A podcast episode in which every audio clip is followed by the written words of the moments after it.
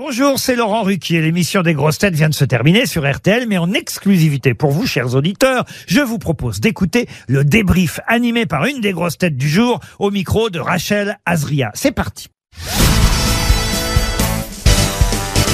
Bonjour Christophe Barbier. Bonjour à tous. Comment s'est passée cette première fois aux grosses têtes? Eh ben très bien, j'ai réussi à répondre à quelques questions parce que j'avais quand même l'angoisse de rester complètement sec.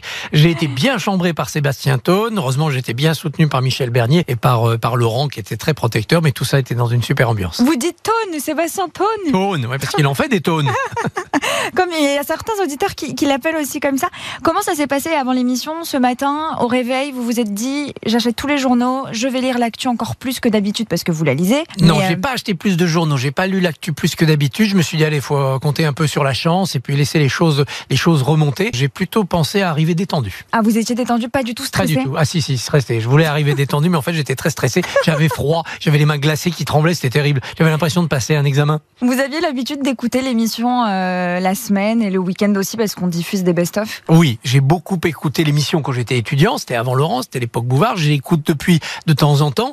Euh, j'écoute aussi des extraits qu'on m'envoie parce que maintenant que les réseaux sociaux, on reçoit parfois des, des, petits morceaux. Voilà. Puis j'avais eu la chance d'être une ou deux fois invité mystère de Laurent et donc euh, j'avais vu un peu les coulisses. Vous connaissiez toutes les grosses têtes du jour, tous vos camarades du jour ou il y avait certains euh, Non, je les avais tous croisés. Il y en a que je connais mieux que d'autres. Michel Faux, notamment, avec le théâtre, on se croise assez souvent. On est membre du même jury du prix du, du Brigadier. Donc là, il y a plus de, de complicité encore. Qui vous a fait le plus rire? Ah, c'est quand même Sébastien Teun. oui, parce qu'il il a, il a quelque chose d'incroyable, c'est que sur chaque mot prononcé par Laurent, il peut greffer une blague, euh, un calembour, une allusion. Ça va, ça va à 100 à l'heure. C'est, c'est incroyable. C'est une machine. C'est une mitrailleuse à rire. Est-ce que vous rêvez d'être euh, face à face avec euh, Paul Elkarat? Eh ben, pourquoi pas? Pourquoi? Ça serait, ça serait bien. Ah oui, mais c'est un champion hors catégorie, lui, hein, sur les oui, rediffs. mais vous avez Vraiment, été fort quand même. J'ai essayé, euh, j'ai essayé, mais il y en a quand même quelques-unes qui m'ont échappé. Jules Laforgue, j'aurais dû le trouver. Clochemerle, j'aurais dû le trouver. Ouais, mais vous allez voir, avec le temps, euh, vous allez réussir. Vous allez trouver le niveau de, de l'émission euh, élevé. Ben, il y a quelques questions quand même qui sont euh, qui sont pas simples. La question sur Richelieu, la question sur ben, l'auteur de Clochemerle, c'est quand même un niveau assez élevé. ouais. Donc vous apprenez quand même des choses. On a, ah, j'ai appris des choses, ça c'est sûr, j'ai appris des choses.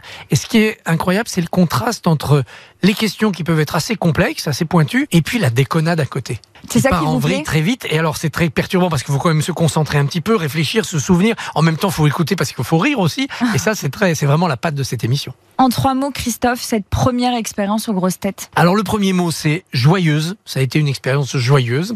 Le deuxième mot c'est rapide, ça a filé à, à- à toute allure. Et puis le troisième mot, bah, c'était intéressant. J'ai trouvé plein de questions d'auditeurs intéressantes et puis des remarques des, têtes aussi intéressantes. J'ai appris des choses. On vous retrouve, on peut le dire, mercredi prochain. Eh ben, je serais ravi. Voilà, donc vous avez déjà votre deuxième date, donc ça s'est bien passé.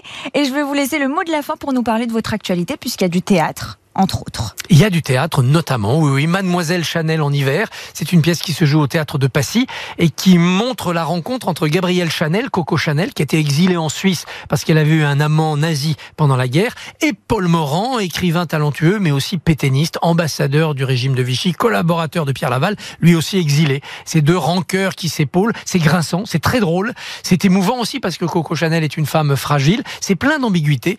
On joue ça avec euh, nos camarades au théâtre de Passy euh, tous les jours de la semaine et on va prolonger, ça c'est une bonne nouvelle. C'est ça, parce que je voyais, c'était jusqu'au mois d'avril 2023. On va aller au-delà. Eh ben parfait, donc ça nous laissera encore euh, plus euh, de temps pour venir vous voir. Merci Christophe Barbier, à bientôt Merci à vous, à très bientôt. Merci d'avoir écouté le débrief des grosses têtes. Soyez au rendez-vous demain pour une nouvelle émission à 15h30 sur RTL ou encore en replay sur l'application et bien sûr toutes nos plateformes partenaires.